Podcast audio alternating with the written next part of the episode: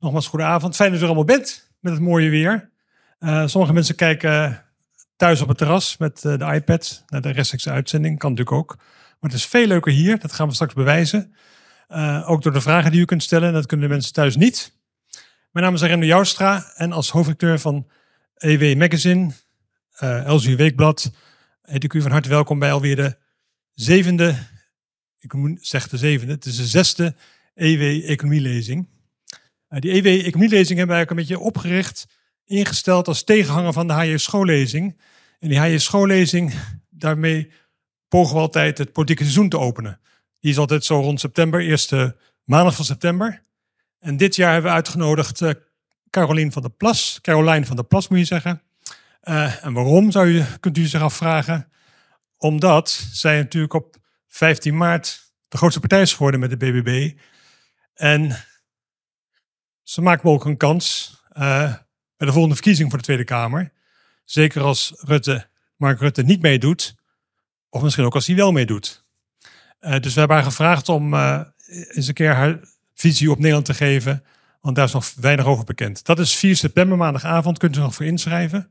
Maar vanavond hebben we de EW Economielezing.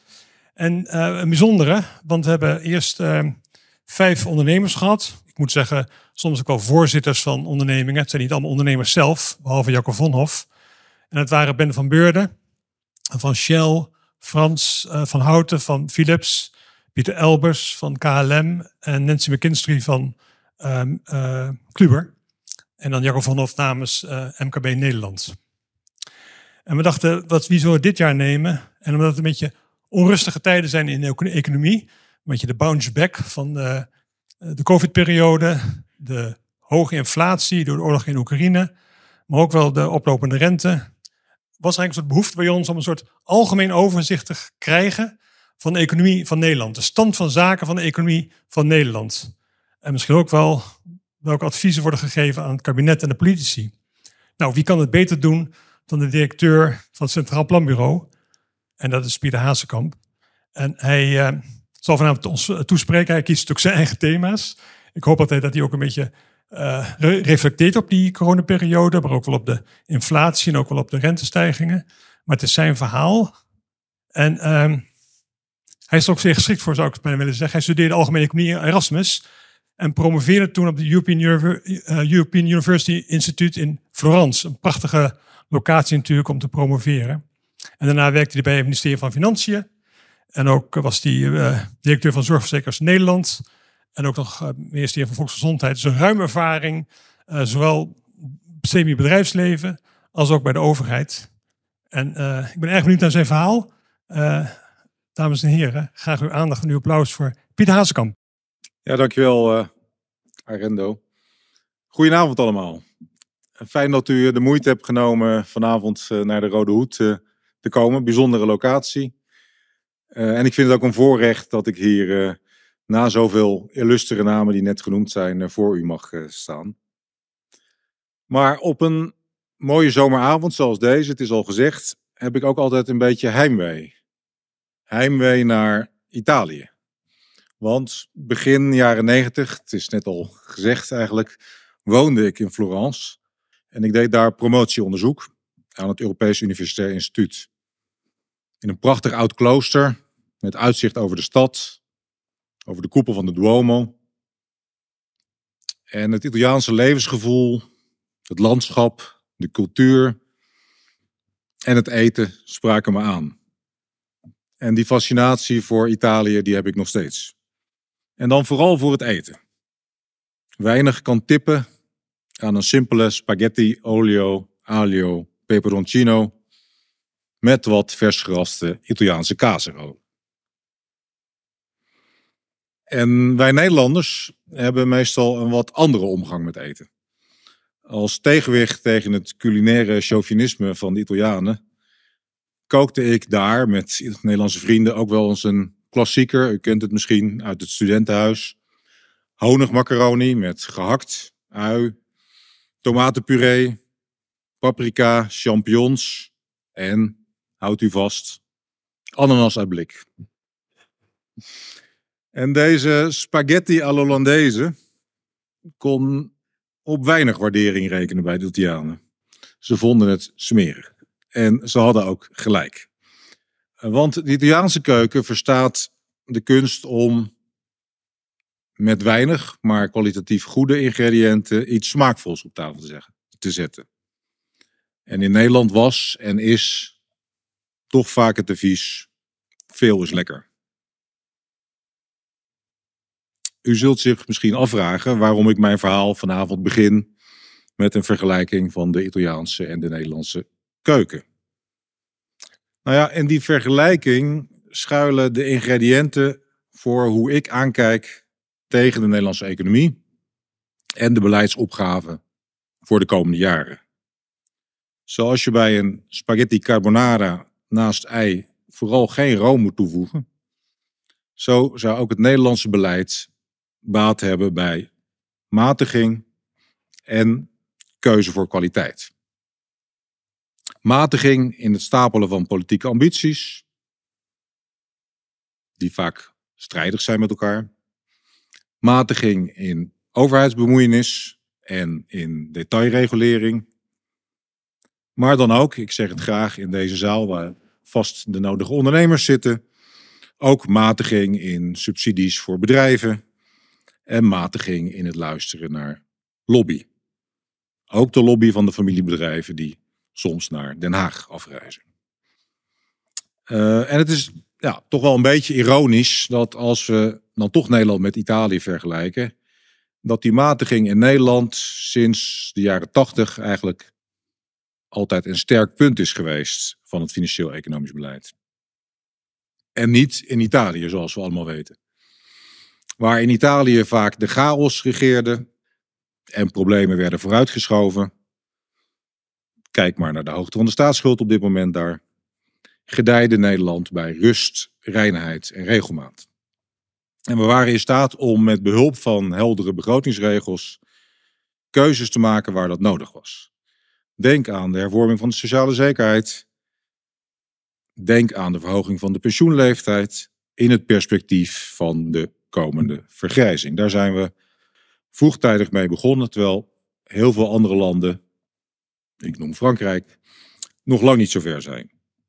Maar ergens in de afgelopen jaren zijn we wel dat vermogen om die keuzes te maken, die noodzakelijke keuzes te maken, een beetje kwijtgeraakt. We lijken de problemen steeds vaker vooruit te schuiven in plaats van ze op te lossen. We kopen ze af, als het ware. En daarmee verwoorden we ook tot een soort compensatiemaatschappij. Compensatiesamenleving.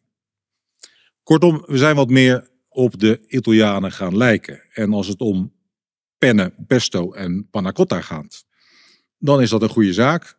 Maar in het economisch beleid moeten we wat mij betreft terug naar Hollandse degelijkheid en toekomstgerichte ondernemingszin. En in de zoektocht naar hoe dat kan wil ik u vanavond graag meenemen. Maar eerst een korte introductie, uh, zodat u weet wie hier voor u staat en naar wie u de komende drie kwartier gaat luisteren.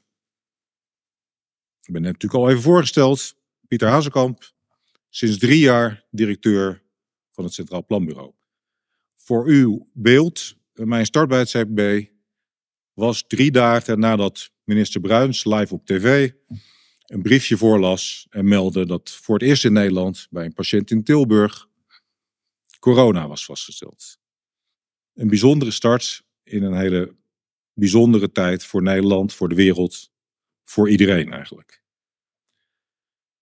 Ik ben econoom en ik ben ambtenaar. En dat laatste is enigszins toevallig. Want toen ik als jonge promovendus vanuit Florence terug naar Nederland kwam, wilde ik eigenlijk bij een bank gaan werken, want dat was toen in de mode. Uh, en aan de overheid had ik eerlijk gezegd nooit gedacht.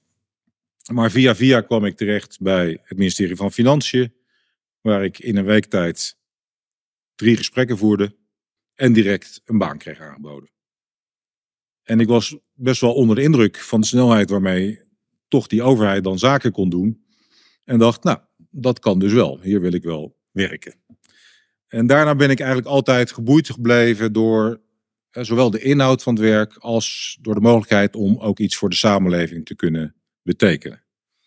Ik heb op veel verschillende plekken gezeten bij macro-economisch beleid, internationale betrekkingen, begrotingsbeleid, bij de financiële kant van de gezondheidszorg en mijn meest recente functie voor het CPB, fiscale zaken. Ik heb ook, het werd net al gememoreerd, ook nog zeven jaar buiten de overheid gewerkt als directeur van Zorgverzekeraars Nederland. En in al die functies was toch een beetje de rode draad. Aan de ene kant natuurlijk hè, de financieel-economische insteek, maar ook de nieuwsgierigheid naar hoe dingen werken. Op heel veel verschillende terreinen dus. Om Pippi Langkous te parafraseren. Ik heb het nog nooit gedaan, dus ik denk dat ik het wel kan.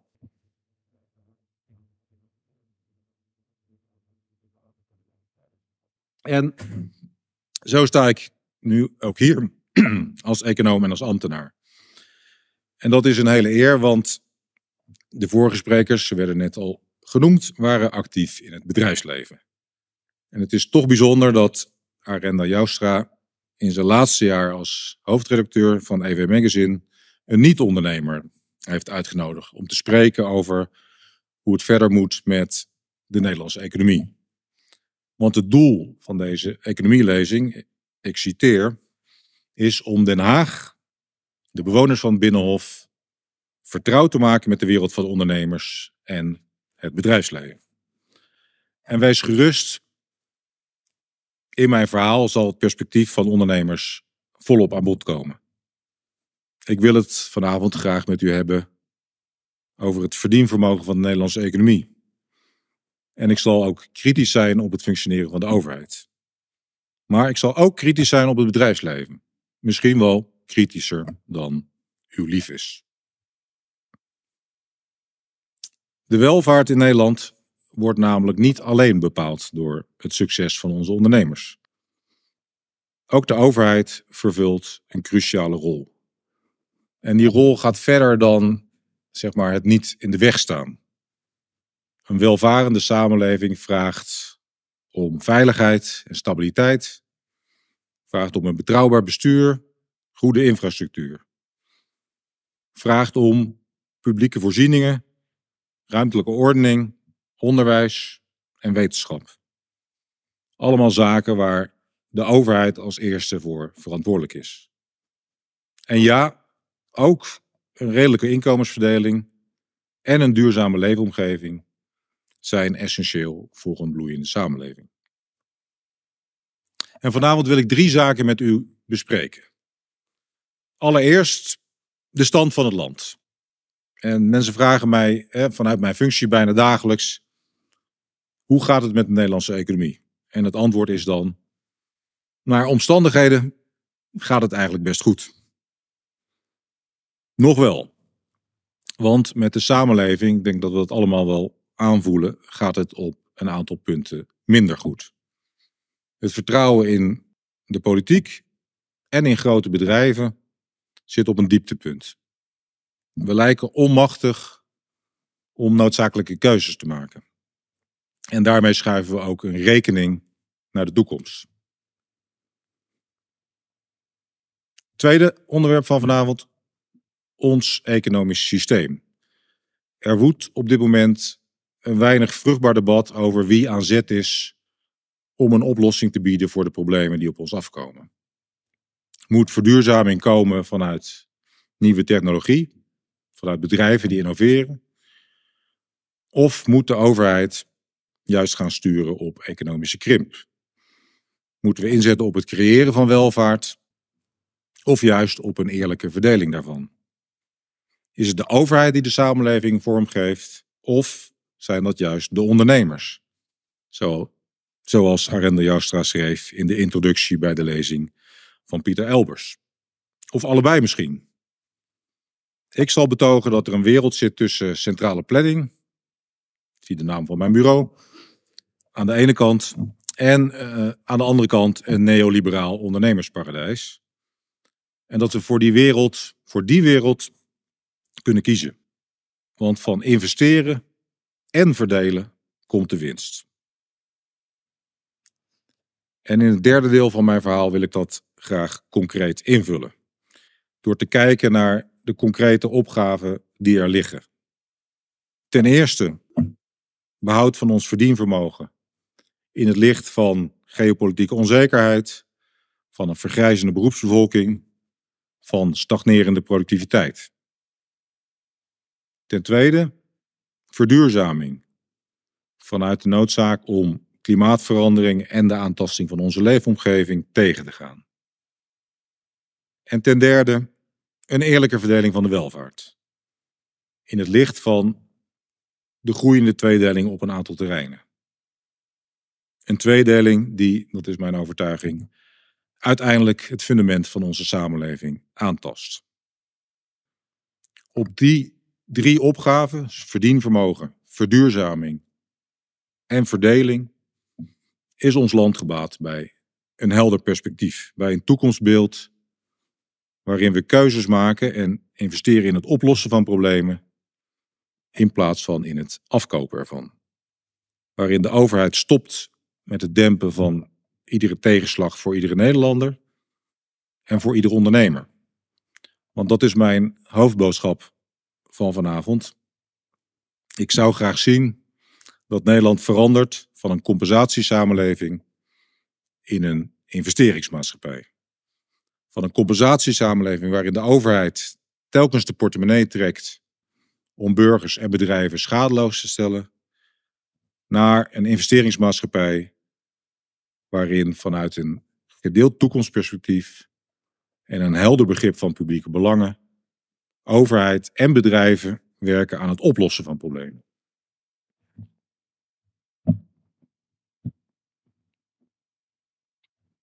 Op mijn tweede werkdag bij het CPB, en dat was dus een paar dagen na dat beruchte briefje van Bruins, presenteerde ik voor de eerste keer de economische prognoses. Wat nog steeds heet het Centraal Economisch Plan. En ik deed dat met buikpijn. Want die groeicijfers die ik op dat moment aankondigde voor de Nederlandse economie, die waren volstrekt achterhaald en ook onhaalbaar.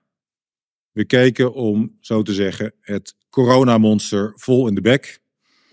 Een paar weken later zat het hele land in lockdown. En in een paar maanden tijd daalde ons bruto binnenlands product, het BBP, met in totaal 10%. En dat is iets wat we sinds de Tweede Wereldoorlog in ons land niet hebben meegemaakt. En de overheid deed op dat moment wat er moest gebeuren. De economie stutten, onzekerheid wegnemen. Steunpakketten van ongekende omvang kwamen ook in recordtijd tot stand. En ik denk dat veel mensen die daar toen aan mee hebben gewerkt, hebben er nog steeds ook trots op zijn. En dat werkte. Faillissementen werden voorkomen en waren een tijd lang, een tijd lang en zelfs tot nu nog zelfs historisch laag. Mensen in vaste dienst behielden hun baan. Zelfstandigen en flexwerkers werden wel zwaar getroffen, maar konden ook weer snel aan het werk toen de economie weer aantrok.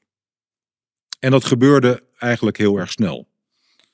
Want waar de economie in 2020 nog kromp met 4% op jaarbasis, dus die 10% die ik net noemde, dat was de daling in de eerste twee kwartalen bij elkaar opgeteld. Daarna begon die alweer aan te trekken. Uh, maar die economie groeide in 2021 en 2022. Hier staat nog met 2,5% Afgelopen vrijdag is het CBS met nieuwe cijfers gekomen. En daaruit hebben we geleerd dat de economische groei in dat eerste jaar 2021 zelfs uh, ruim 6% was. Dus uh, de Nederlandse economie heeft zich in die drie jaar tijd, ondanks die coronacrisis, eigenlijk heel voorspoedig ontwikkeld. Veel beter dan we toen verwachten. We zijn dus drie jaar verder en twee crises van buiten raakten de Nederlandse economie vol. Want na die coronacrisis kwam de energiecrisis die samenhing met de Russische inval in Oekraïne. Na de ongekende recessie die ik net noemde vanuit corona, volgde een periode van ongekende inflatie. Ook iets wat we sinds in ieder geval begin jaren 70 niet meer hadden meegemaakt. En ondanks die forse klappen staat de Nederlandse economie nog overeind. we zitten feitelijk op hetzelfde groeipad als voor corona. En ik zei het al, de overheid heeft daarbij een belangrijke rol gespeeld. Maar het is ook de veerkracht van de samenleving zelf. Veerkracht van werkenden in het bedrijfsleven, in de zorg, in het onderwijs. Veerkracht van onze exporterende bedrijven. En veerkracht van al die ondernemers die zich razendsnel aanpasten aan de nieuwe werkelijkheid.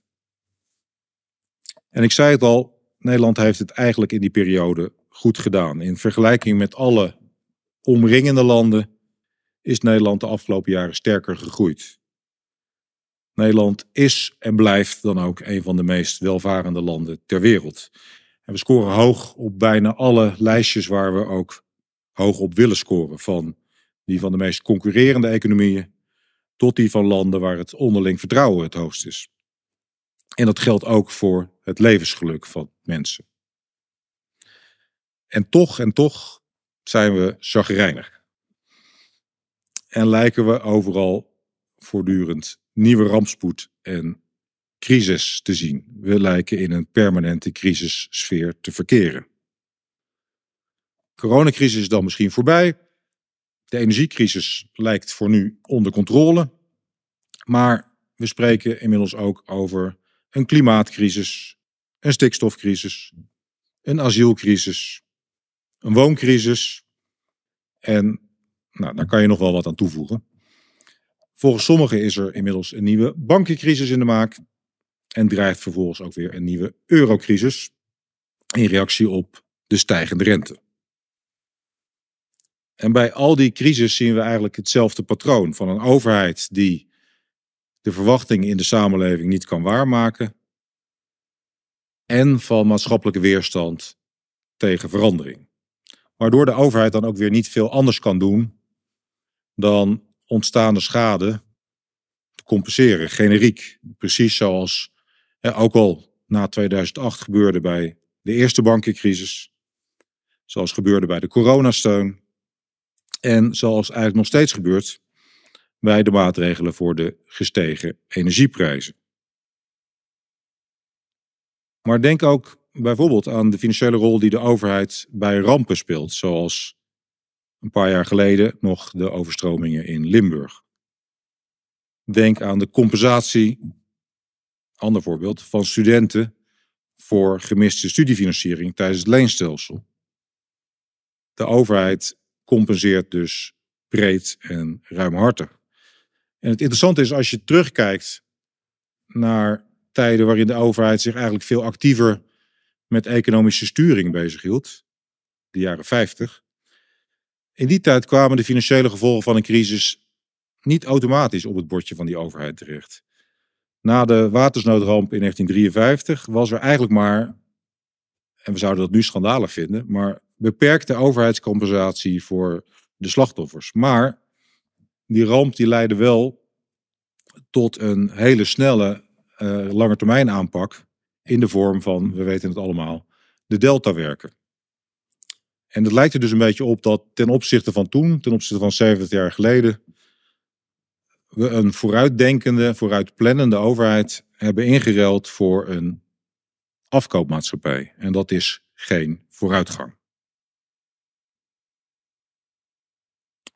En natuurlijk, soms is compensatie zonder meer gerechtvaardigd.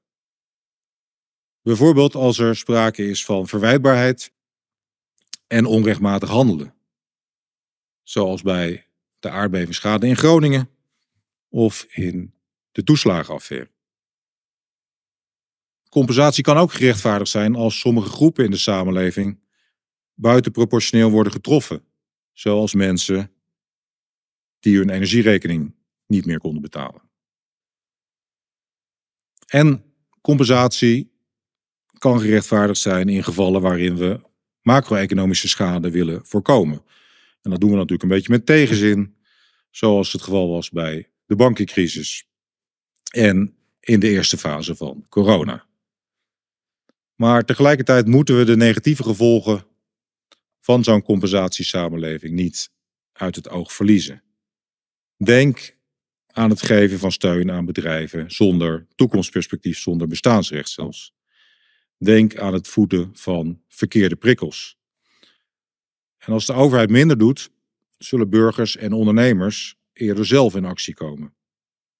Veel risico's zijn prima verzekerbaar.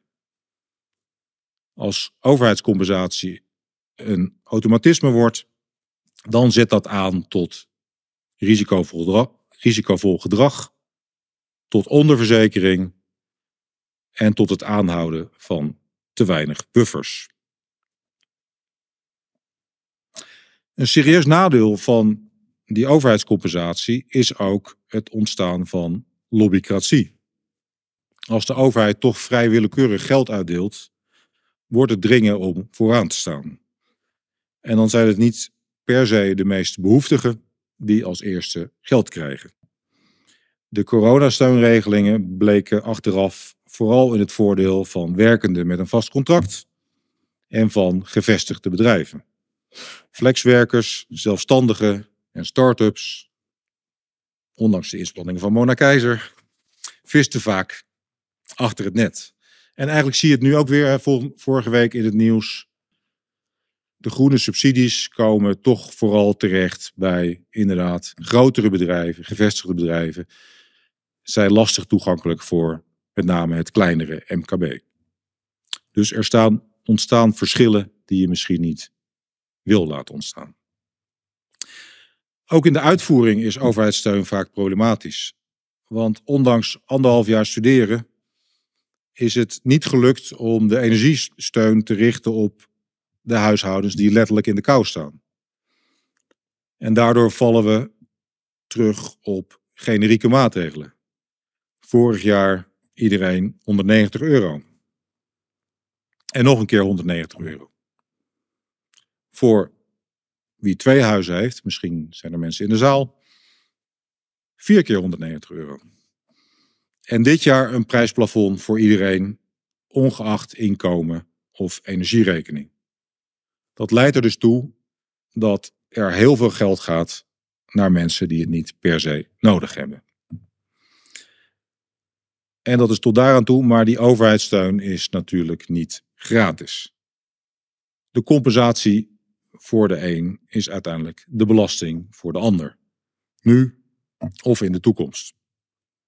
Het is verdedigbaar om in tijden van crisis met geld te strooien, maar dat moet dan ook echt tijdelijk zijn. De overheid moet toch weer meer vooruit gaan kijken, in combinatie met een samenleving die zelf ook in staat is om tegenslagen op te vangen. Dus mijn oproep, laten we terugkeren naar een overheid die zichzelf matigt en zo de samenleving opnieuw weerbaar maakt. Naar een overheid die richting geeft, maar het stuur niet overneemt.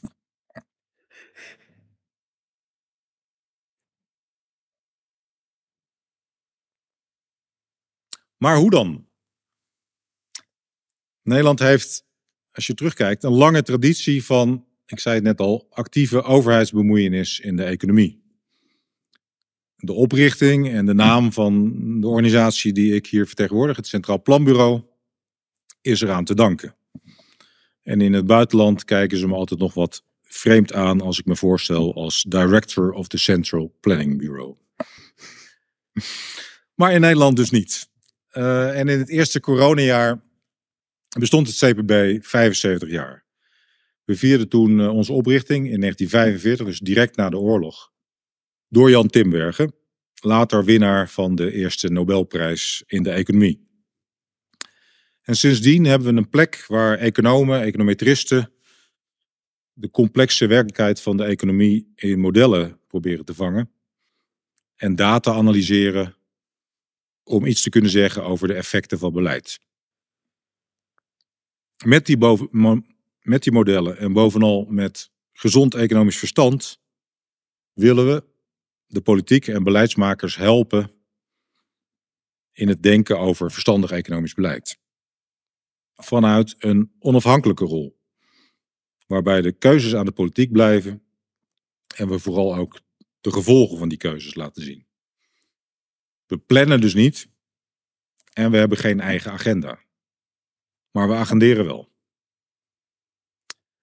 Op een muurtje op de campus van de Erasmus Universiteit in Rotterdam, ik heb daar zelf gestudeerd lang geleden, prijkt een van Tim Bergens bekendste uitspraken. Van de verdeling komt de winst. Dat citaat van Timbergen moet gelezen worden in de context van wat economen afnemend grensnut noemen. Als je veel van iets hebt, voegt nog meer naar verhouding weinig toe. En dat geldt ook voor materiële welvaart. Door die te verdelen, bijvoorbeeld via belastingen, gaan mensen die veel hebben er iets op achteruit. Maar als dat geld terechtkomt bij mensen die weinig hebben, kan de samenleving als geheel beter af zijn. Die herverdeling levert zo dus winst op. Maar, ik hoef het in deze zaal waarschijnlijk niet te zeggen, herverdelen heeft ook een prijs. Hoge belastingen op arbeid maken werken minder aantrekkelijk. Een sociaal vangnet kan een hangmat worden. En waar ondernemers met te hoge lasten worden opgezadeld, verdwijnt de prikkel om te investeren en te innoveren. Ik zou dat met alle permissie, dat citaat van Timbergen, dus graag willen amenderen. Van investeren en verdelen komt de winst. Die uitspraak, de titel van mijn verhaal vanavond, kan ook verkeerd worden uitgelegd. In de zin van het bedrijfsleven investeert en creëert welvaart en de overheid verdeelt het. Al het geld dat de overheid uitgeeft, moet eerst in de bedrijven worden verdiend. Dat laatste is een citaat uit het voorwoord dat Arendo Joustra schreef bij de lezing van Jacob Vonhof. Het klinkt aannemelijk, maar, excuus Arendo, macro-economisch gezien is het kolder.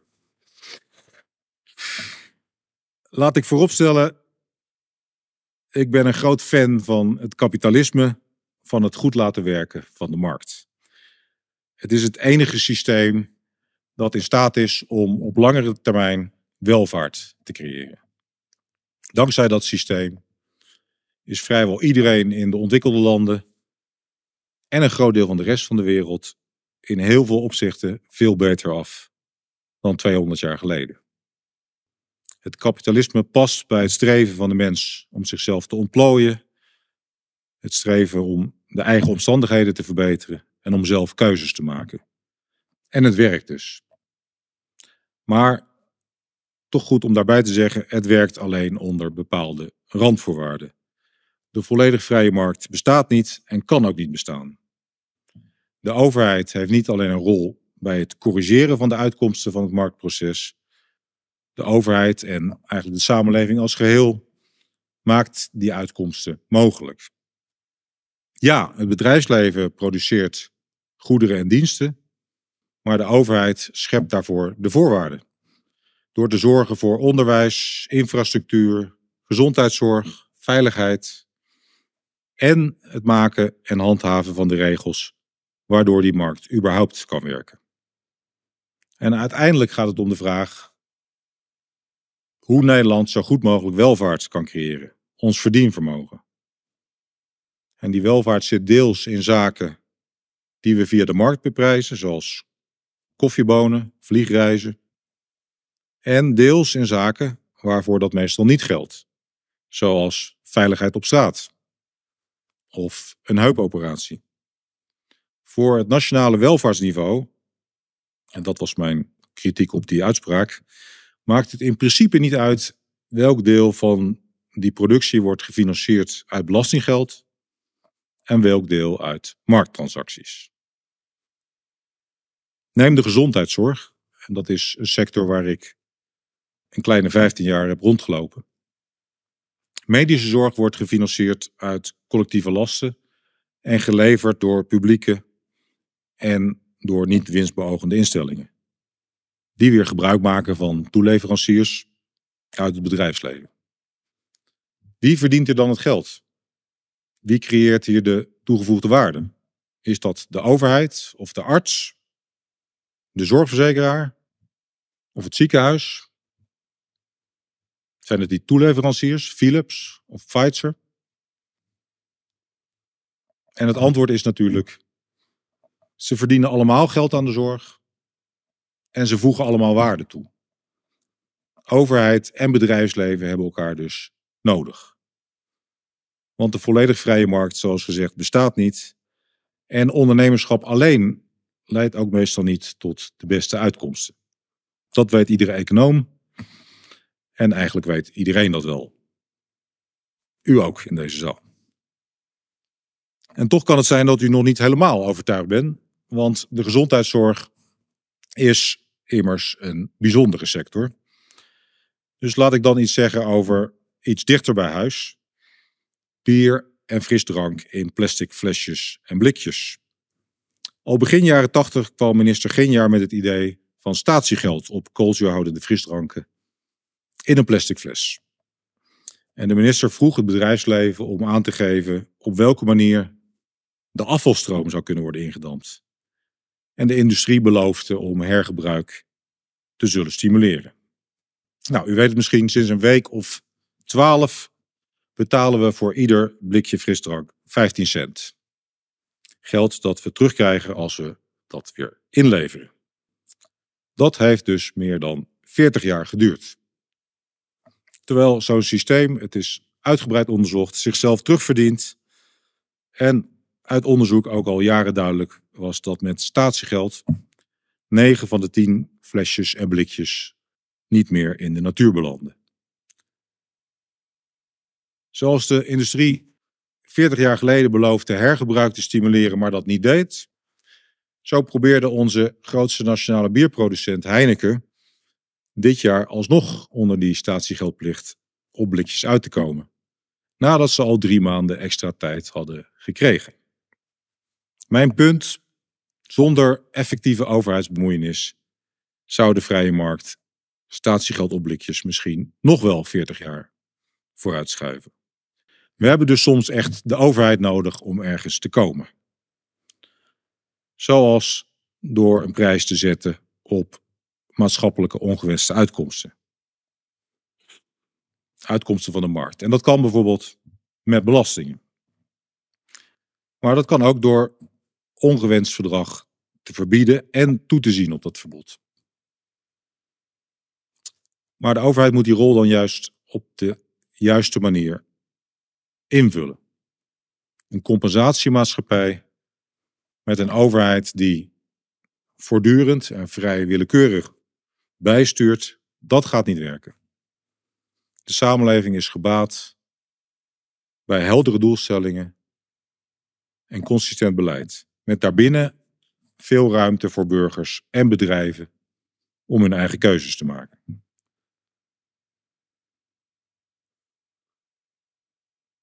Ik kom, uh, ik kom even terug op dat bord pasta waarover ik in het begin van mijn verhaal uh, vertelde.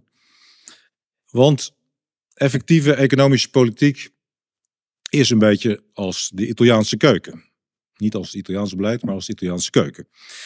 In plaats van een brei aan goed bedoeld beleid, moet de overheid vooral publieke belangen borgen. En daaraan een beperkt aantal beleidsinstrumenten verbinden. Precies zoals, daar is hij weer, Jan Timberg ooit voorschreef. Je kunt met één beleidsinstrument niet meer dan één beleidsdoel effectief bereiken. Helaas lijkt het Nederlandse overheidsbeleid op dit moment eerder op die kluwe, te lang gekookte spaghetti. En het Italiaanse beleid lijkt dat nog veel meer trouwens. Um, en ik zal in de rest van mijn verhaal drie sliertjes uit dat bord beleidsspaghetti trekken. En u proberen aan te tonen hoe het beter kan. Niet zomaar sliertjes, want in wezen gaat het om de bouwstenen van onze economie en maatschappij de wijze waarop we samenleven en bestaanszekerheid en gelijke kansen voor iedereen garanderen. De bescherming van onze leefomgeving. En de manier waarop we welvaart creëren en ons geld verdienen. People, planet, profit, zo u wil. Daarin moeten we de komende tijd investeren. En laat ik beginnen met de profit met ons verdienvermogen. Dat is best een lastige term. Want verdienvermogen gaat over meer dan winst maken. Maar winst maken is wel essentieel om te kunnen blijven investeren, om ook in de toekomst welvaart te kunnen blijven genereren. En welvaart, dat is meer dan alleen spullen. Dat is ook een prettige leefomgeving, goede gezondheidszorg, excellente scholen. Werk voor wie kan werken en een buffer voor later of voor als het tegenzit. Laten we eerst eens kijken naar de gebruikelijke definitie van materiële welvaart, de smalle definitie, het BBP. Dan blijkt eigenlijk dat welvaart genereren Nederland in het verleden best goed is afgegaan. Sinds 1950 zijn we als land tien keer zo rijk geworden. Per inwoner vijf keer zo rijk. Maar die welvaartsontwikkeling staat onder druk. De groei van de productiviteit stagneert en lag de afgelopen twintig jaar op een magere half procent per jaar. Veel lager dan eerder in die naoorlogse periode. Dat is niet alleen een Nederlands probleem, maar we lijken er in Nederland nog wel iets meer last van te hebben dan andere landen. En een tijd lang hebben we die lagere productiviteit kunnen verbloemen doordat meer mensen aan het werk gingen. Met name ouderen en vrouwen. En Nederland heeft nu zo ongeveer, als je telt in personen, de hoogste arbeidsparticipatie van alle ontwikkelde economieën. Dus dat is goed nieuws, maar dat laat ook zien dat het moeilijk zal zijn om nog meer mensen aan het werk te krijgen. De arbeidsmarkt is historisch krap en de vergrijzing zet de komende jaren door. Wat kunnen we doen aan die achterblijvende productiviteit, aan die arbeidsmarktkrapte? Laat ik beginnen met twee dingen die we in ieder geval niet moeten doen. En daarna twee zaken die we wel zouden kunnen doen. Allereerst, als het gaat om productiviteit, gaan op dit moment stemmen op om ons minder afhankelijk te maken van anderen. Met name van China, maar soms worden de VS in één adem genoemd. Strategische autonomie is nu het modewoord. En de Franse president Macron heeft daar onlangs in Den Haag, ik was erbij, nog een stevig pleidooi voor gehouden.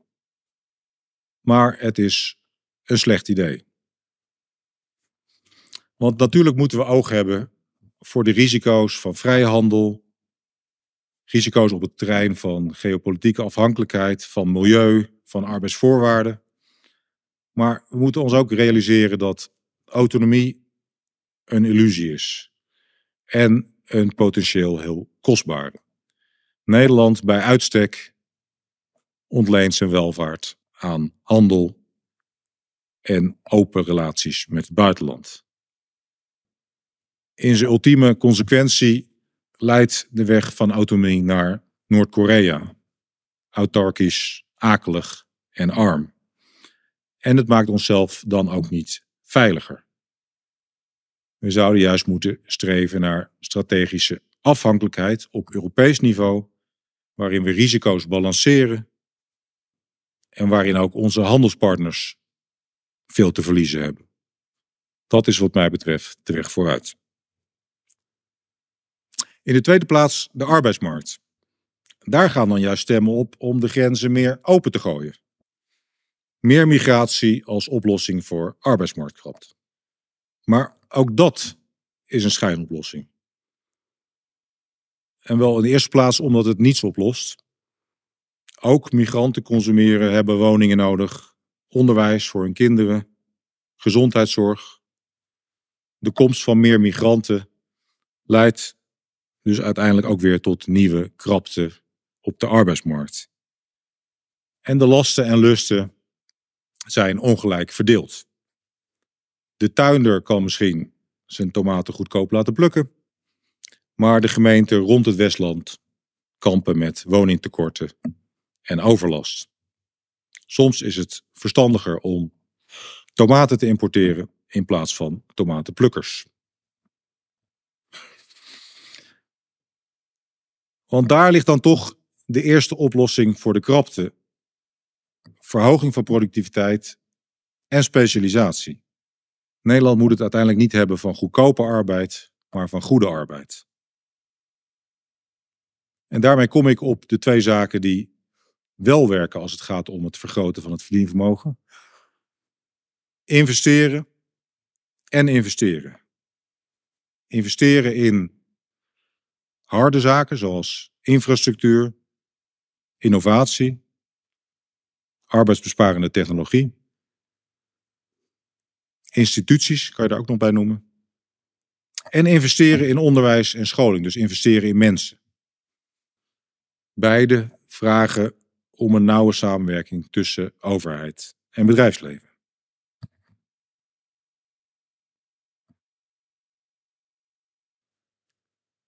Ik kom bij mijn tweede bouwsteen, of spaghetti sliert, namelijk klimaat en leefomgeving.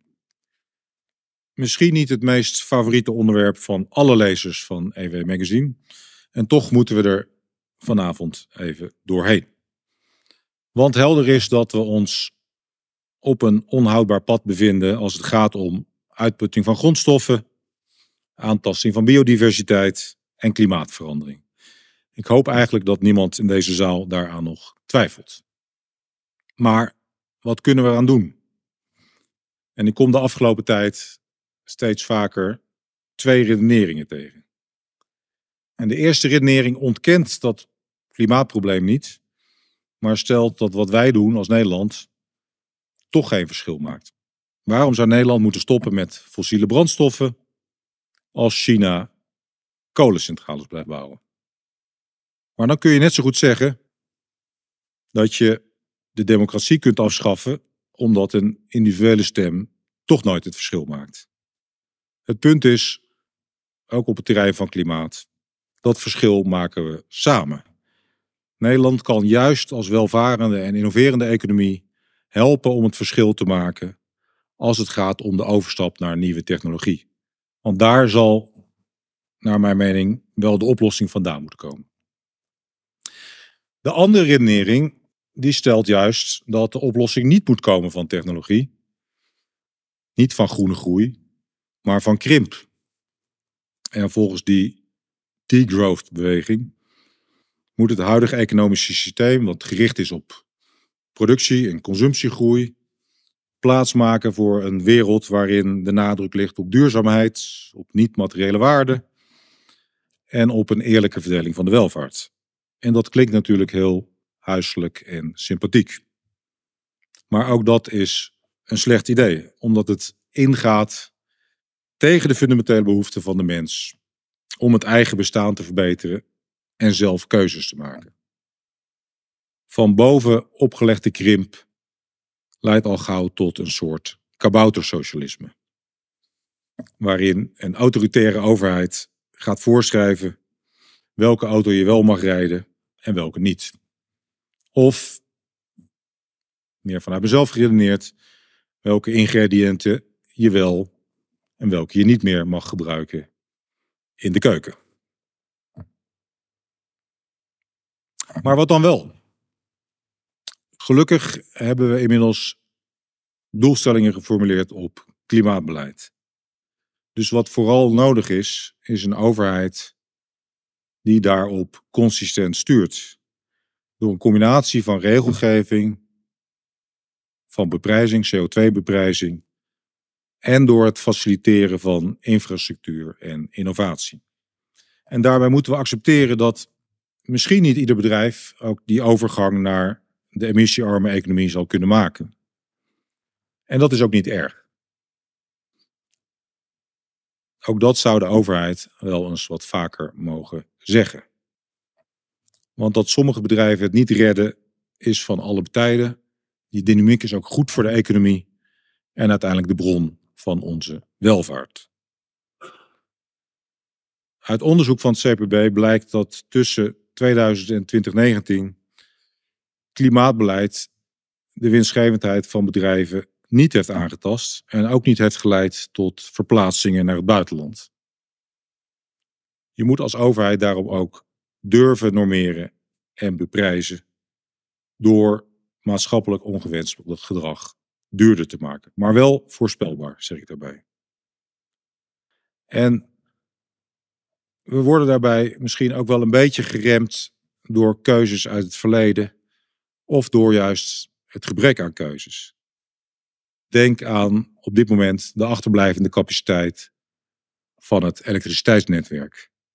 Maar denk ook aan het gebrek aan experimenten met CO2-opslag, bijvoorbeeld onder de grond in lege gasvelden. En toch is te laat investeren beter dan niet investeren. Dat hebben mijn eerdere voorbeeld de Deltawerken laten zien. We hadden een ramp nodig voordat we de zee gingen bevechten. En datzelfde geldt toch ook een beetje bij klimaatverandering. We hadden eerder kunnen beginnen, maar we zijn nog niet te laat. Mijn derde bouwsteen, de verdeling. Misschien ook niet direct het favoriete onderwerp van de EW Magazine lezer. En toch luidt de titel van mijn verhaal: van investeren en verdelen komt de winst. Mijn vorige twee bouwsteden gingen over investeren. Investeren in verdienvermogen en investeren in duurzaamheid. Maar ook op het terrein van ongelijkheid en herverdeling kent Nederland helaas achterstallig onderhoud. En die zit primair op het vlak van de kansenongelijkheid. In Nederland maakt het helaas op heel veel vlakken nog steeds uit wie je ouders zijn. Het maakt uit voor je vroege ontwikkeling, voor je onderwijscarrière, voor je baankansen daarna, voor de kansen op de woningmarkt. En ja, zelfs voor je gezondheid. En als we niet uitkijken met het doorschuiven van rekeningen naar toekomstige generaties, is straks ook de generatie waarin je bent geboren bepalend voor je kansen. Die tweedeling binnen en tussen generaties is natuurlijk een sociaal-maatschappelijk probleem, maar ook een economisch probleem. Want ongelijke kansen zijn gemiste kansen. Nederland is beter af als iedereen zijn potentieel ten volle kan benutten. En nu is de overheid vooral bezig om de gevolgen van ongelijkheid te compenseren via de jeugdzorg, sociale zekerheid, de toeslagen, de gezondheidszorg, noem maar op. Terwijl het ook hier zou lonen om juist in te zetten, te investeren in het bevorderen van betere kansen via investeringen in vroeg- en voorschoolse educatie, in kinderopvang, in onderwijs. Met als randvoorwaarde een arbeidsmarkt die werkt voor iedereen. En een eenvoudiger belastingstelsel dat de juiste prikkels geeft. En ik vermoed dat afschaffing van de erfbelasting daar niet bij hoort. Uh, maar ook hier is de boodschap van compensatiesamenleving naar investeringsmaatschappij. Beste mensen, ik kom richting het einde. En dank voor uw geduld, want zo'n lezing van drie kwartier is eh, een hele zit en een hele sta. Dat begrijp ik. um, ik ben af en toe wat kritisch geweest over de overheid en over het vermogen van de overheid om vooruit te kijken. Ik ben ook kritisch geweest over het bedrijfsleven. En misschien over het vermogen van onze samenleving om noodzakelijke veranderingen door te voeren. Maar laat ik op een positieve noot bij de afronding toch benadrukken: er gaat ook nog steeds heel veel goed. Ik noemde net al de gunstige cijfers over onze economie na corona. Maar Nederland kent ook een traditie van beleid gebaseerd op kennis, op cijfers, beleid dat rekening houdt met verschillende belangen, uitgevoerd door toch meestal een competente overheid met draagvlak in de samenleving. Maar, nou, ik hoop dat ook een van de boodschappen is van vanavond. We hebben het af en toe wel erg ingewikkeld gemaakt op dit moment. Dus het recept voor beter beleid kan worden gebaseerd op die Italiaanse keuken. Eenvoud en kwaliteit. De opgaves op de lange termijn vragen om heldere en onderbouwde keuzes, om beleid dat niet doorschiet in detaillering, maar uitvoerbaar en begrijpelijk is. Laten we dus ophouden met het serveren van gaar gekookte beleidsspaghetti. En het voordeel is, we hoeven ook niet alles precies van tevoren in te vullen. Aan het begin van dit verhaal had ik het over mijn uitzicht in Florence op de koepel van de Duomo. En over die koepel is een aardig verhaal te vertellen. Want toen er begonnen werd met de bouw van die kathedraal, ergens in de 13e eeuw, toen had men inderdaad het voornemen om daar een koepel op te zetten. Alleen het probleem was sinds de oudheid, sinds het Pantheon en de Hagia Sophia, was er eigenlijk geen grote koepel meer gebouwd. En men wist ook niet meer hoe dat moest. En toch werd er destijds begonnen met die bouw van die kathedraal. In het vertrouwen dat in de toekomst toekomstige generaties dat probleem zouden oplossen. En dat lukte ook. Want meer dan 100 jaar later, begin 15e eeuw, won Brunelleschi een prijsvraag met het ontwerp voor die koepel, die nog, nu nog steeds boven Florence uittorent. Dus om een probleem op te lossen helpt het om soms een duidelijke richting te kiezen en vervolgens ook ruimte te geven voor verschillende oplossingen en die voor een deel ook over te laten aan anderen. De overheid hoeft ook niet alles zelf te ontwerpen. Ik woon niet meer in Florence, maar tegenwoordig in Den Haag. Samen met mijn vrouw Katja, die hier op de eerste rij zit. En wij wonen in een oud koetshuis met veel ramen. Niet zo energievriendelijk. Um, maar één kant van ons huis is een blinde muur, wit gestuukt. En op een gegeven moment kwam de buurtcommissie langs met het verzoek om er een muurgedicht op te plaatsen. Dat vonden wij een goed idee, maar dan wilden we dat gedicht wel zelf uitkiezen. En na wat zoeken vond ik in de boekenkast van mijn ouders de bundel Vergezichten en Gezichten van Vazalis. En uiteindelijk dit gedicht, Zachter. Ik lees het graag helemaal voor.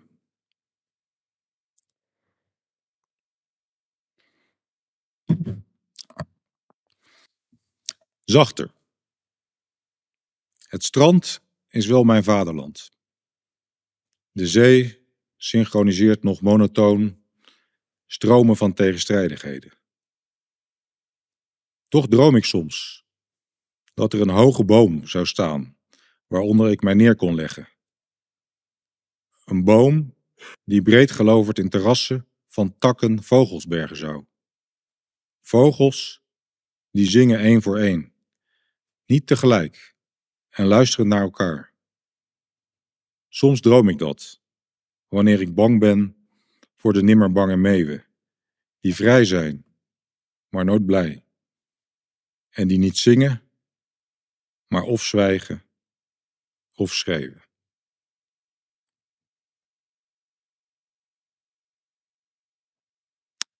Het past niet helemaal bij de tijdgeest, maar zachter lijkt me een belangrijk element als het gaat om de omgang tussen overheid, burger en bedrijfsleven. Laten we streven naar matiging van de toon in de onderlinge discussie.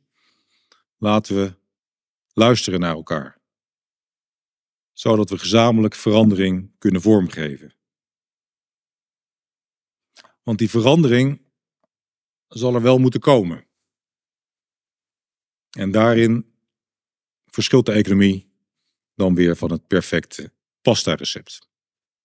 Dank u wel voor uw aandacht.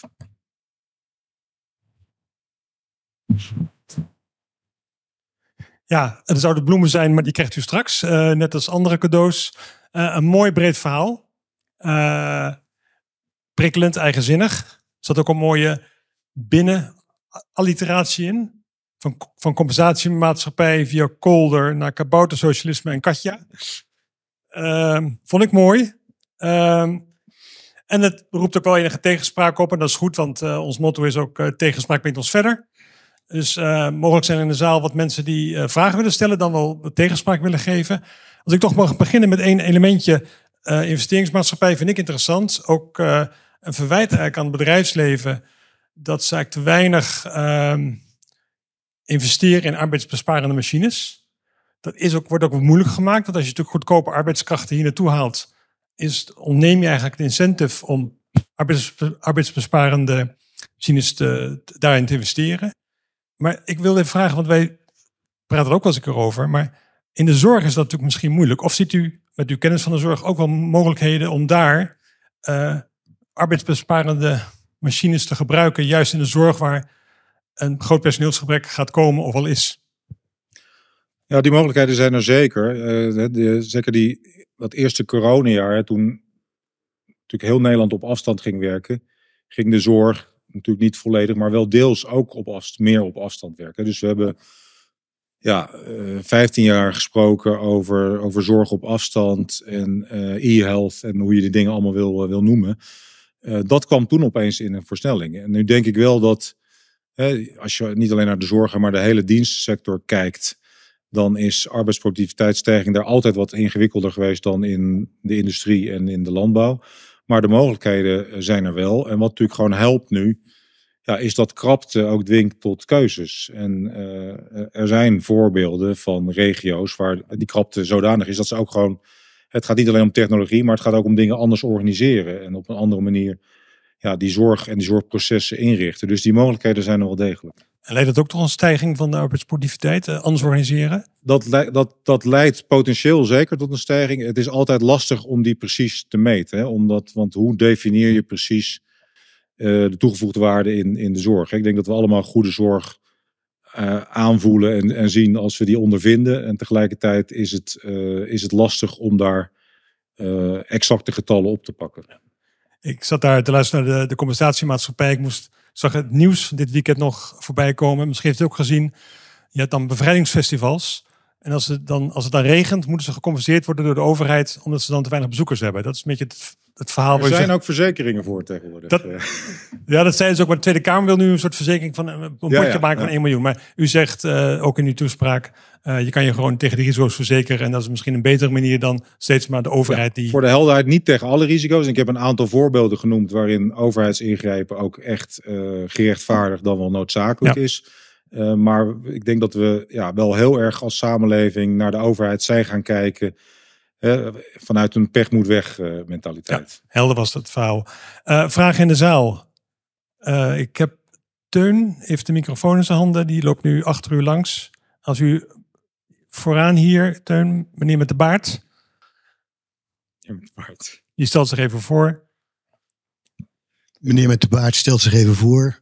Jeroen Smit is mijn naam, schrijver, journalist. Dank voor een heel helder betoog in de eerste plaats. Dank EW Magazine voor het uh, organiseren van deze bijeenkomst. Um, onder het kopje duurzaam komen er een paar dingen voorbij in uw betoog. Overheid moet vooruitkijken. dat zit natuurlijk ook in het woordje duurzaam ingebakken. En consequent normeren en beprijzen. Ja, toch? U knikt nog? Oké, dat is fijn. Laten we dus een concreet voorbeeld uithalen. Uh, de het vlees. Ik ben geen vegetariër voor alle duidelijkheid. Maar vlees is buitengewoon belastend voor het klimaat. En er gaan steeds meer stemmen op om dat te gaan beprijzen. Hoe kan een overheid dat het beste doen? Nou, er zijn verschillende mogelijkheden. Dus uh, één mogelijkheid je kan op verschillende plekken in de keten zou je theoretisch, ik zeg niet dat ik daar per se een voorstander ben, want ik hou ook van een lekker stukje vlees. Maar um, je kan kijken of je aan het begin van de keten, bijvoorbeeld bij slachthuizen, uh, zou kunnen beprijzen. Of je kan natuurlijk uiteindelijk, hè, net zoals er gesproken wordt over, over suikertax, ook een vleestaks uh, opleggen. De vraag is wat, nou ja, A, wegen de de, de baten tegen de lasten op hier. Is het uitvoerbaar? Hè? Dus ik denk dat wij als CPB ook wel gewaarschuwd. Pas soms ook wel weer op met het belastinginstrument als duizend dingen doekje om alles, zeg maar, de goede kant op, althans de gewenste kant door de overheid op te sturen. Dus ik denk dat je heel zorgvuldig moet kijken. Wat is hier de publieke doelstelling? Uh, staat het instrument in verhouding tot dat doel? en welke kosten, ook uitvoeringskosten, zijn er uiteindelijk mee, mee gemoeid? voor zo'n wijde het stuur maken van deze om heel voorzichtig Uh, nogmaals, ik denk dat je, dat je heel goed moet nadenken wat je doet. En er zijn ook andere methodes. Kijk, op een gegeven moment uh, kan dit een stap zijn. En, maar je kan ook op andere manieren, als, als je CO2 al beprijst, hoef je misschien niet specifiek nog vlees gaan beprijzen. Als hier nog een vraag vooraan. Ja, goedenavond. Uh, mijn naam is Henk Kot. Ik ben een aantal jaren actief geweest in de politiek. Ook onder andere in de Eerste Kamer, ook econoom. En ik hoor natuurlijk uh, met veel belangstelling uw betoog aangehoord, ook over investeren. Nou heeft de Nederlandse overheid de afgelopen jaren beslist dat men via diverse fondsen, dus het Klimaatfonds, Stikstoffonds, Groeifonds, noem maar op, in totaal, en de minister-president heeft dat ook bevestigd, ongeveer 100 miljard wil gaan investeren via deze fondsen. Um, dat was misschien nog een enigszins verdedigbaar idee bij een rente van 0%. Maar de rente is inmiddels al veel hoger en die is stijgend. En dan krijg je dus een dynamiek waarbij je geld moet lenen als overheid om die in relatief onrendabele projecten te investeren. Een hele gevaarlijke dynamiek voor de overheidsfinanciën. Dus investeren, ja, dat lijkt mij ook een heel goed plan. Bijvoorbeeld in beter onderwijs en in een nieuw belastingstelsel, waardoor mensen ook meer koopkracht krijgen en de vraag wordt aangewakkerd, zeker voor de lagere inkomens.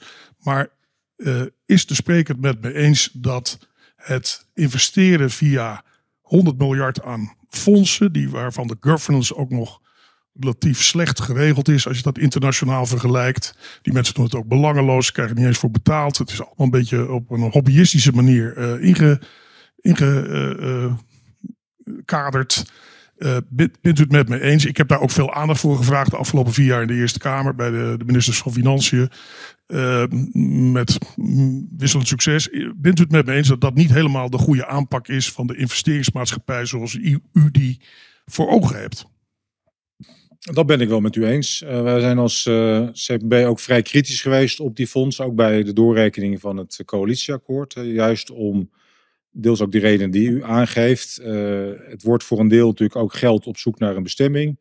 Dat is één. Twee, het doorkruist eigenlijk de normale begrotingsregels die erop gericht zijn. Dat je ja, toch structureel afweegt van ja, hoe kan je het geld wat je via belastingen of andere middelen ophaalt, zo goed mogelijk besteden in het licht van de publieke doelen die je hebt. En als je daar een deel van, 100 miljard zoals u zegt, eh, via een aantal fondsen apart zet, dan doorkruist dat die integrale eh, afweging. En dat is ook wel een beetje wat we de afgelopen jaren gezien hebben, dat daardoor, of mede daardoor, de overheid ook uh, ja, moeilijker keuzes lijkt te maken en, en dingen tegen elkaar afweegt. Dus dat is in ieder geval het, het gevaar. Ik denk inderdaad dat je wel naast hè, wat we net bespraken, normeren en beprijzen, voor sommige dingen als overheid ook gewoon geld moet vrijmaken. Dus een hele evidente is natuurlijk gewoon de infrastructuur die nodig is om naar een nieuw energiesysteem uh, te gaan.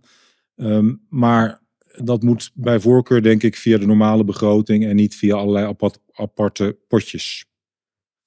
Helder. Is nog een vraag achterin? Ja, hier vooraan, midden.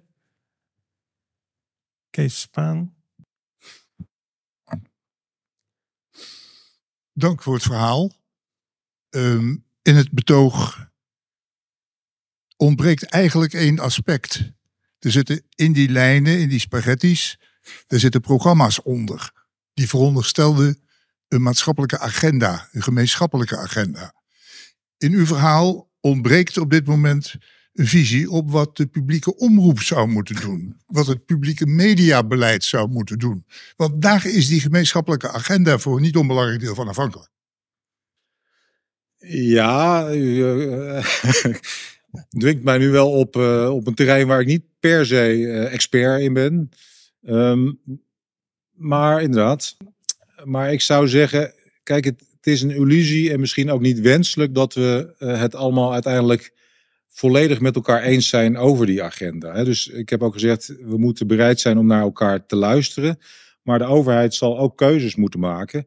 En daarbij af en toe ook ja, onvermijdelijk een aantal groepen in de samenleving uh, teleur moeten stellen. eh, dan wel moeten zeggen, ja, wij, hebben daar toch een andere blik op. Eh, en, en dat is natuurlijk lastig. En dat is ook wel een beetje een van de problemen op dit moment. Eh, dat doordat geld een, tijd lang gratis was, het makkelijker was om er dan maar wat extra geld tegenaan te komen. Ik zie aan Kees dat hij het niet helemaal met me eens is. eh. Ehm, als je kijkt naar de rol van een beetje waar Brendo deze lezing mee organiseert, dat is in de afgelopen jaren niet luxueuzer geworden. Daar worden de budgetten in de grond. De dankzij de zendtijd, de financiële mogelijkheden voor de afgelopen jaren. Dat verminderd het nou heeft. Maar hij doet daar ook aan mij te maken. Maar vandaar dat het ook aan die is. Want die gemeenschappelijke agenda, die tot luisteren en nadenken moet, moet, moet, moet leiden, die staat onder druk. Die krijgt minder kansen. Die wordt opgevangen door, eh, door, door eh, of vernield door de sociale media.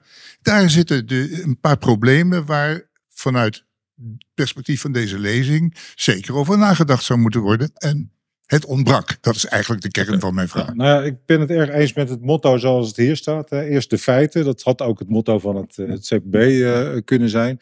En ik denk inderdaad dat de journalistiek eh, daar een belangrijke rol te vervullen heeft. Of dat alleen de publieke omroep is of primair de ik weet het niet. TV is toch een beetje, sorry dat ik het zeg, voor oude mensen inmiddels. Dus, dat, eh, dus ik denk dat we moeten nadenken eh, eh, inderdaad over hoe organiseren we dat publieke debat en hoe zorgen we ervoor dat feiten op tafel komen. Maar het gaat mij iets te snel om daar dan nu de stap direct naar de extra financiering voor de publieke omroep te maken. Daar gaat, daar gaat het me helemaal niet om. Het gaat mij om het feit, dit hoofdstuk hoort in dit verhaal, eh, de- ho- hoort daarin eigenlijk. En het ontbrak. Meneer Spaan, het punt is gemaakt. Zijn er nog vragen hier? Ja, recht vooraan mevrouw Mona Ja, Keizer. Zal ik hem pakken? Ja. Ja, eh, dank. Ehm, wat ik in het verhaal eh, hoorde is eigenlijk een beetje een verwijt naar de samenleving. Dat ze vragen om compensatie. Maar moet daar niet iets aan vooraf gaan? Namelijk een overheid die zich niet meer opstelt als manager. eh, ik zal alle problemen oplossen. Maar ook een overheid die buitengewoon terughoudend is met het allerlei regels opleggen aan bijvoorbeeld die ondernemer die een bevrijdingsfeest organiseert. Want jaren geleden waren die regels veel minder. Daardoor was het ook minder kostbaar om zoiets te organiseren. En als het dan misging, nou ja, oké, dan was, zat het even tegen. Maar met de investering die het nu nodig heeft, ja, dan kijk je op een gegeven moment ook naar zo'n overheid. Ehm, als dat op een gegeven moment misgaat. Waarbij ik trouwens niet zeg dat ik het mee eens ben om dat te doen. Maar ik vond het wel een mooi voorbeeld hoe ehm, al dat soort processen ook geleid hebben tot een samenleving die ook naar de overheid kijkt op het moment dat het misgaat. Nou, ik denk dat dat een terecht punt is. En ik hoop dat ik dat in ieder geval heb aangestipt in mijn verhaal. Volgens mij heb ik het gehad over doorschieten en detailregulering. En ik denk inderdaad dat de overheid ja, af en toe, eh, veel vaker dan nu, ook inderdaad ruimte zal moeten laten aan ondernemers en aan de samenleving om zelf met oplossingen te komen. Ehm, hè, wel binnen eh, kaders die er moeten zijn, maar zonder detailregulering. En natuurlijk, hè, dus, dus overheid en, en samenleving hebben, reageren natuurlijk op elkaar. En die samenleving kijkt naar de overheid voor geld, maar andersom heeft die overheid die samenleving en de ondernemers in dit geval ook afhankelijk gemaakt op bepaalde punten. hè. Dus en ik denk nou ja, dat we daar weer een stapje terug zullen moeten doen. Andere vragen? Ja, vooraan hier. Merci.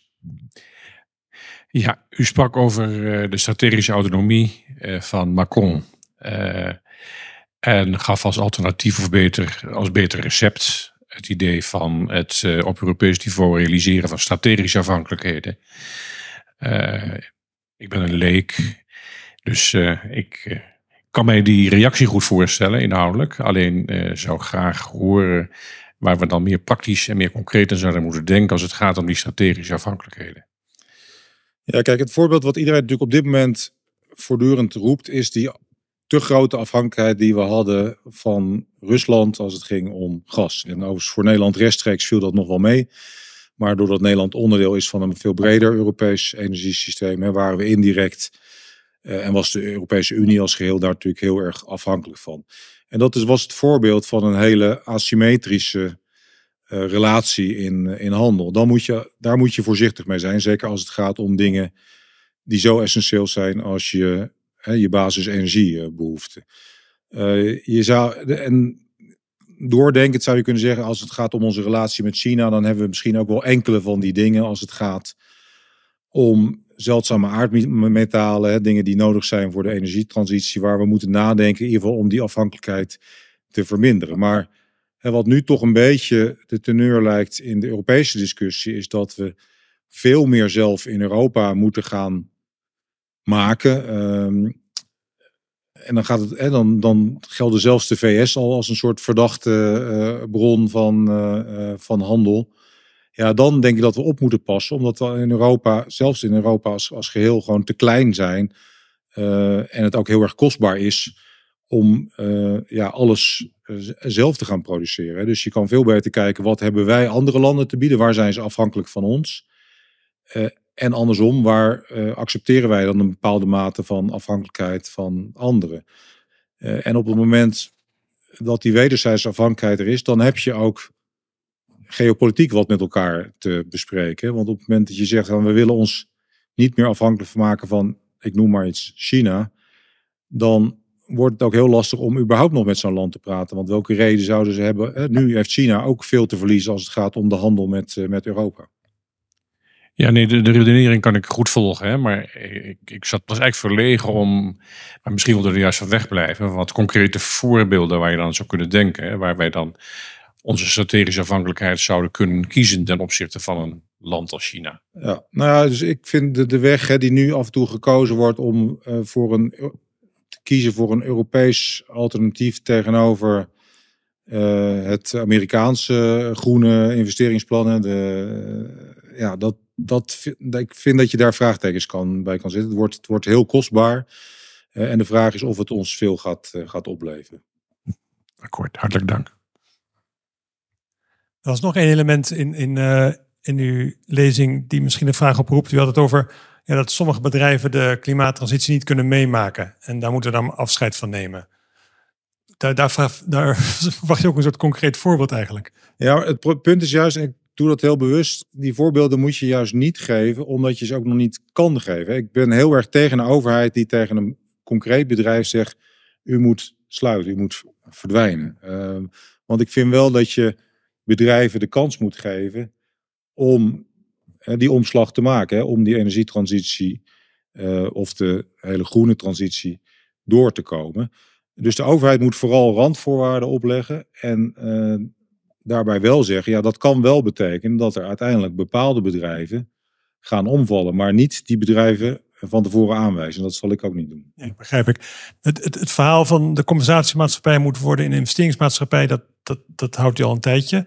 Eh, niet zo uitgebreid als vanavond, maar. ehm, en u zit in Den Haag met het Centraal Planbureau. Merkt u dat iets van dat verhaal ook landt bij de heren politie, heren en dames politie, moet ik zeggen? Ja, kijk, ik mag natuurlijk niks verklappen over wat er in eh kabinetten en Dat mag wordt, wel. eh, wordt eh, besproken. Maar nee, ik merk in Den Haag dat er een grote behoefte is om weer meer vooruit te kijken en meer de lange termijn in ogenschouw te nemen en daar het beleid op te richten. Dus ook, ook de heren en dames politici, zoals u zegt, zijn niet per se gelukkig met, met hoe het nu gaat en voelen zich soms ook gegijzeld hè, door die situatie waar we in, eh, in zijn eh, belang, beland. Dus ik denk dat eh, de gedachte als zodanig best op, op steun en belangstelling kan, kan rekenen. Punt is natuurlijk, ja, je moet dit, ik heb geprobeerd iets concreet te zetten, maar het moet nog veel concreter natuurlijk dan ik het vanavond heb kunnen en willen zeggen. Ja. Je, je moet dit, ja, je moet dit per onderwerp heel concreet gaan maken. Maar hebben ze het verinnerlijkt of is het puur ge- eh, door nood gedreven, door financiële nood gedreven? Want dat helpt ook wel om uw standpunt eh, daar te laten landen. Dat het geld. Nou ja, dat, dat helpt zeker. Dat feit dat de rente eh, omhoog is gegaan en dat geld gewoon niet meer gratis is in de beleving van, van beleidsmakers. Dat helpt enorm, denk ik, bij het maken van keuzes. Ja. Helder. Nog een vraag in de zaal hier vooraan? Teun? Hartelijk dank eh, voor uw lezing. Uh, Alexander Brinks, mijn naam. Ik werk voor een kleine firma die uh, op het scheidsvlak zit van lange termijn fundamentele wetenschap en, en industriële ontwikkeling. Ehm, vanuit de familiebedrijven die, die ook in een conctie zitten, waar deze firma ook bij zit. familiebedrijven Nederland noemen ze het kennis als bron, voedingsbron voor lange termijn innovatie. Moet ik even denken aan uw opmerking over autonomie uh, versus verbinding naar het buitenland. Uh, dus niet, uh, niet dat vervreemde. En dan eigenlijk kijken naar het investeren in absorptievermogen. Dus echt het accent op excellente wetenschap als een investeringsbron.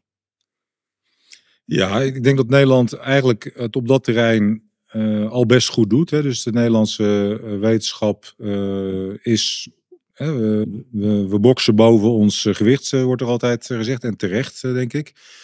er is denk ik nog wel wat te winnen als het gaat om de aansluiting van, van wetenschap op nou ja, uiteindelijk productontwikkeling en, en het naar de markt brengen van, van producten, de valorisatie. Um, en dat is natuurlijk ook een van de, de doelstellingen van dat, dat groeifonds, wat net al even werd, werd genoemd. En misschien niet de meest verkeerde doelstelling van dat. Eh, dat maar de vraag is nogmaals of je dat in een fonds zou moeten doen. Ik denk dat Nederland, als we willen inzetten op wat mij betreft on, onverkort van belang blijft, economische groei, groene groei, dat dan innovatie, medegevoed en vooral gevoed misschien zelfs vanuit de wetenschap, essentieel is. Nog een laatste vraag? Ja, een kleintje, Jeroen. Graag. Verheugt, u zich ook enorm op vrijdag? Ik verheug me altijd op vrijdag. Maar is, uh, is, uh... Nee, maar ik dacht misschien raak ik meteen anders naar. Vrijdag gaat het CBS bekendmaken. Ja, ja, uh, ja. Hoe hoog de inflatie nou werkelijk was over 2022. En waarschijnlijk valt die procenten lager uit dan de cijfers waar we allemaal zo hebben moeten rekenen. Ja, en de wereld is dan niet veranderd. Nee, maar hoe ernstig, nee, maar toch even, dit ligt natuurlijk gevoelig dit, hoe, hoe ernstig is dit? Ja, kijk, dit is natuurlijk, eh, ik weet niet of iedereen in de zaal deze, um, deze redenering volgde, maar we hebben, we hadden vorig jaar te maken met een historisch hoge inflatie in Nederland, die op een gegeven moment zelfs nou ja, de 16% eh, aantikte, maar het jaar het cijfer was 10%. Uh, maar dat was mede te danken aan het feit dat het CBS meet. Uh, en iedereen vaart op de CBS-cijfers. Uh, niet zozeer de gemiddelde betaling aan energie meet, maar de nieuwe contracten meet bij het inflatiecijfer. En dat levert natuurlijk een overschatting op. Nou hebben wij daar al enigszins op geanticipeerd doordat we in onze beruchte koopkrachtcijfers vorig jaar al hebben gerekend met een gecorrigeerd cijfer. Dus eh, nou, het CBS kwam nog niet met een cijfer, dus wij hebben het zelf maar gecorrigeerd als CPB. Eh, dus voor ons verandert er misschien niet zoveel. Hè. Voor ons is de wereld niet, uh, niet veranderd. Maar het heeft natuurlijk ook wel, en het, het, was begrijpelijk, want in het verleden maakte dit allemaal nooit zoveel uit. Maar het heeft natuurlijk toch even geleid dat die inflatieschok voor Nederland nog heftiger overkwam dan voor andere landen. En dat daar natuurlijk ook door sociale partners uh, en, en anderen op is, uh, op is uh, gereageerd. Nou, dus gereageerd. Dus het is goed dat het wordt rechtgezet. en voor de CPB-raming is dat niet zo uit. Jeroen, het kaboutersocialisme laat je lopen? Of doe je dat aan de bar? Ik dacht niet. Ja, kaboutersocialisme. Um, nog even, kijk, nog, ik ga nog even terug naar de, naar de Italiaanse keuken dan. want dan zijn we toch in die sfeer, dat vleesvoorbeeld wat ik net uh, noemde. Waar ik me wel zorgen over maak bij normeren en beprijzen, hoe je dat op een zeg maar eerlijke manier doet. Hoe je zorgt voor een, een, want het verdelingsvraagstuk is natuurlijk, ligt hier als het ware onder. Of het nou over verspillen gaat, of over vliegen, of over vlees. Als je gaat beprijzen, ja. dan loop je het risico dat een deel van de bevolking die het wat minder heeft, en nu een, een bepaalde manier kan consumeren, dat straks niet meer kan doen, met alle gevolgen van dien. Dus die link mist ik nog een beetje. Hoe kan je het zo organiseren dat mensen dat toch als rechtvaardig ja. ervaren? Nou, ik denk dat het terecht is dat er veel meer aandacht is gekomen voor inderdaad rechtvaardigheid hè, in het klimaatdebat. En tegelijkertijd toch even ons aller leermeester Timbergen uh, citerend. Hè. Dus één doel één beleidsinstrument. En uh, dus ik vind wel dat de beleidsinstrumenten gericht op vergroening zich primair daarop zouden moeten richten. En dat we andere instrumenten hebben, de herverdelingsinstrumenten, om de gevolgen te corrigeren. En dat is misschien in het verleden te weinig gebeurd, omdat er terecht werd gezegd van ja, heel veel van, zeker in die beginfase van verduurzaming, hè, de Tesla en de zonnepanelen, ja, daar hebben toch vooral de hoge inkomens van uh, geprofiteerd. Uh, en dat is misschien ook onvermijdelijk, hè, wat u ook zegt. Uh, maar daar hadden we misschien meer aandacht voor moeten hebben. En misschien hadden we dat op een andere manier dan een beetje moeten rechttrekken. Dankjewel. Dames en heren, graag een hartelijk applaus voor Pieter Hazekamp. Oh, we gaan door. Toch? Oh, nou, ik voel me nu een beetje degene die als de vergadering al afgelopen is, nog de laatste vraag stelt. Super irritant. klinkt het ook, ja. Um, ja, ik ben Masdak. Uh, Pieter is eigenlijk mijn oude baas, dus uh, bij het ministerie van Financiën, dus ik ga toetwaaieren. Ik wil uh, graag aanhaken op je eerste spaghetti sliert. En dat was volgens mij arbeid en immigratie. Um, wat ik altijd heb geleerd is dat je drie voorwaarden hebt voor economische groei. Namelijk productiviteit, arbeid en kapitaal. Um, nou ja, artificiële intelligentie, hè, dat geeft natuurlijk um, een bepaalde hoop dat de productiviteit omhoog gaat. Maar tegelijkertijd blijkt dat de meeste disruptieve innovaties van jonge mensen afkomen. De vraag is, hoe gaan we dat probleem oplossen als uh, migratie het probleem niet is? En bijt de welvaart ons eigenlijk niet uh, in de staart? Want nou ja, uh, als je meer welvaart hebt, dan wil je bijvoorbeeld een huishouder. Je neemt vaker de Uber. Je wil je maaltijden thuis bezorgd hebben. Dat zijn allemaal lage loonbanen. Dus ja, hoe zie je dat voor je? Ja, dit vraagt misschien meer dan een kort antwoord uh, tussen nu en, uh, en de borrel, zeg maar. Maar um, kijk, wat een, wat terecht punt is, is dat innovatie over het algemeen van jongeren, niet per se alleen maar jonge, maar jongere mensen komt. Uh, tegelijkertijd is het ook zo dat, dat noodzaak dwingt. Hè? En, en Japan is een voorbeeld van een samenleving hè, die natuurlijk eerder met vergrijzing te maken hebben. En nou, in mijn zorgtijd ben ik daar ook wel eens een keertje op een fijne studiereis uh, geweest. Uh, en dan zie je natuurlijk dat ze daar op de dingen die ik net noemde, de inzet van technologie, e-health, maar ook robots, ver op ons voorliepen. Omdat ze gewoon de mensen niet hadden om die zorg op een andere manier uh, te verrichten. Dus, dus het is allebei waar, denk ik. Hè. Dus ik denk dat, uh, en daarom moeten we ook blijven investeren in, in onderwijs en wetenschap. Hè. Dat, dat natuurlijk, hè, de nieuwe generatie zal ook met nieuwe ideeën moeten komen. En tegelijkertijd kan je ook vaak al hè, gewoon door dingen anders te organiseren. Het hoeft niet eens allemaal nieuwe technologie zijn, ook arbeidsproductiviteitswinst uh, boeken. Dus de economie moet zich ook gewoon aanpassen aan ja, die nieuwe schaarste die er, die er is. Dank u wel. Veel om door te spreken straks bij de borrel. Um, ik zie u volgend jaar weer bij de EW-economielezing. Uh, en anders 4 september bij de HS schoollezing. Graag een hartelijk applaus voor Pieter Hazekamp.